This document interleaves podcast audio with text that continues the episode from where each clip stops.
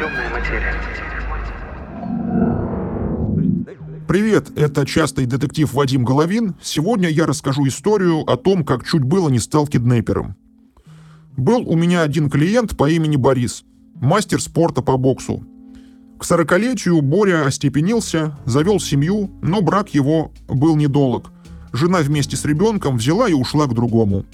Потом в мессенджер прилетела фотка, ненаглядная вместе с сыном в объятиях какого-то мужика. «У нас все хорошо», — докладывала супруга. Для Бори это был удар ниже пояса. Тысячу раз он пересматривал этот снимок, а дисплей мобильника все сильнее покрывался трещинами. Впервые за много лет у Бори болели не ребра и переносица, а что-то внутри груди. Щемило так, что хоть стену бей. Вскоре супруге пришла ответка. Пусть руки от Славика уберет, иначе кости переломаю. Суды Борис проиграл. Не потому, что имел судимость или не проявил нужного красноречия. Такова российская практика. После развода родителей ребенок в большинстве случаев остается жить с матерью. Один знакомый юрист объяснил это просто. «Чего удивляешься, — говорит, — если почти все судьи женского пола? Это все дамская солидарность». Я задумался. Наверное, доля истины здесь присутствует, учитывая тот факт, что и среди сотрудников органов опеки редко встречаются мужчины. Не говоря уж про воспитателей и прочих социальных педагогов. Представляю себе картину. Мужик приходит в детский сад устраиваться на работу воспитателем. Что сразу подумаю? Педофил. Сама система не доверяет детей мужчинам. Да, Борис не был ангелом, но искренне любил сына. Гулял с ним часами, возил на море. Мечтал однажды встать на один ринг, где он будет наигранно закрываться от ударов маленьких детских ручек. Нет, эта история не про бабу-стерву. Отцовское счастье разрушила не жена, а слепая стерва Фемида. Суд установил график встреч Бориса с ребенком. Два часа по пятницам и пять часов каждую вторую субботу месяца. Без ночевок, поездок за границу. Скажете издевательство, а я отвечу вам. Так живут тысячи других отцов. И это не наркоманы, сидельцы и алименщики. Я знаю сотни примеров, когда ради ребенка отцы бросают карьеру, не строят новые отношения, ставят полностью на себе крест, чтобы только быть ближе к дочери или сыну. Они нанимают дорогущих адвокатов, суют деньги в карманы должностным лицам, да чего вообще только не делают. В конечном счете, доведенные до отчаяния папы приходят за помощью к частному детективу. Так я познакомился с Борей. Клиент был краток. В общем, я все решил. Буду похищать Славика. Вы понимаете, спрашиваю, что это путь в никуда? По-вашему, говорит, лучше вот так унижаться? В прошлый раз на минуту позже пришли с прогулки, она скандалище закатила. Бывшая вот как чувствовала, что папа хочет похитить сына. И вовсе загасилась. Мне менты знакомые подсветили ее местоположение.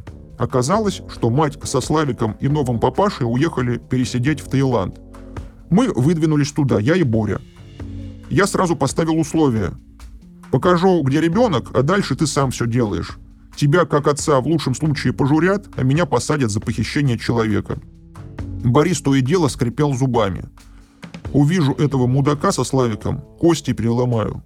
Ударишь, сядешь, объясняю. Так и ехали. На Пхукете еще неделю ездили по отелям под разными предлогами, уламывали тайцев, предоставить доступ к базе отдыхающих. Наконец нашли. Они загорали у бассейна. Потом мать ушла в номер, а Славик остался вместе с маминым ухажером. Я обращаюсь к Боре. Ну все. Теперь твой выход. А я вон там, на углу жду вас с ребенком в машине и сразу рванем.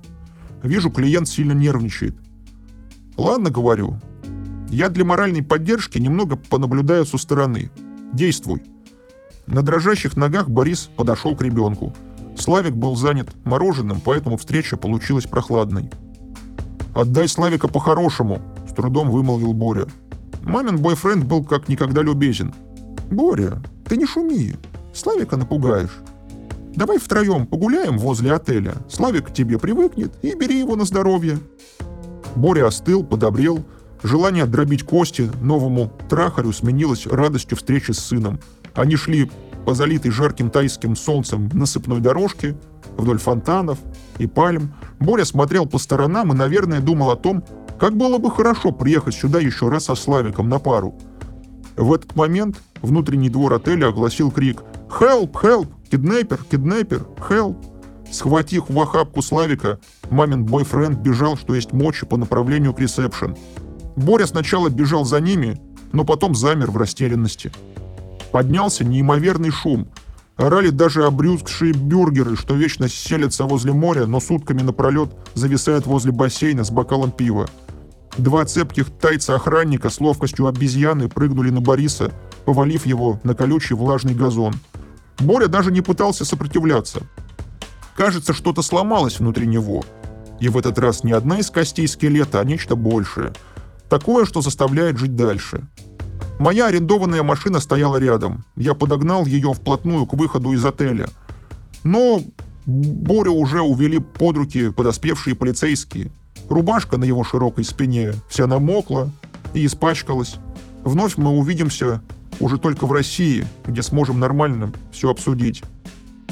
Он занес мне назад мой пиджак, который я успел ему передать в полиции.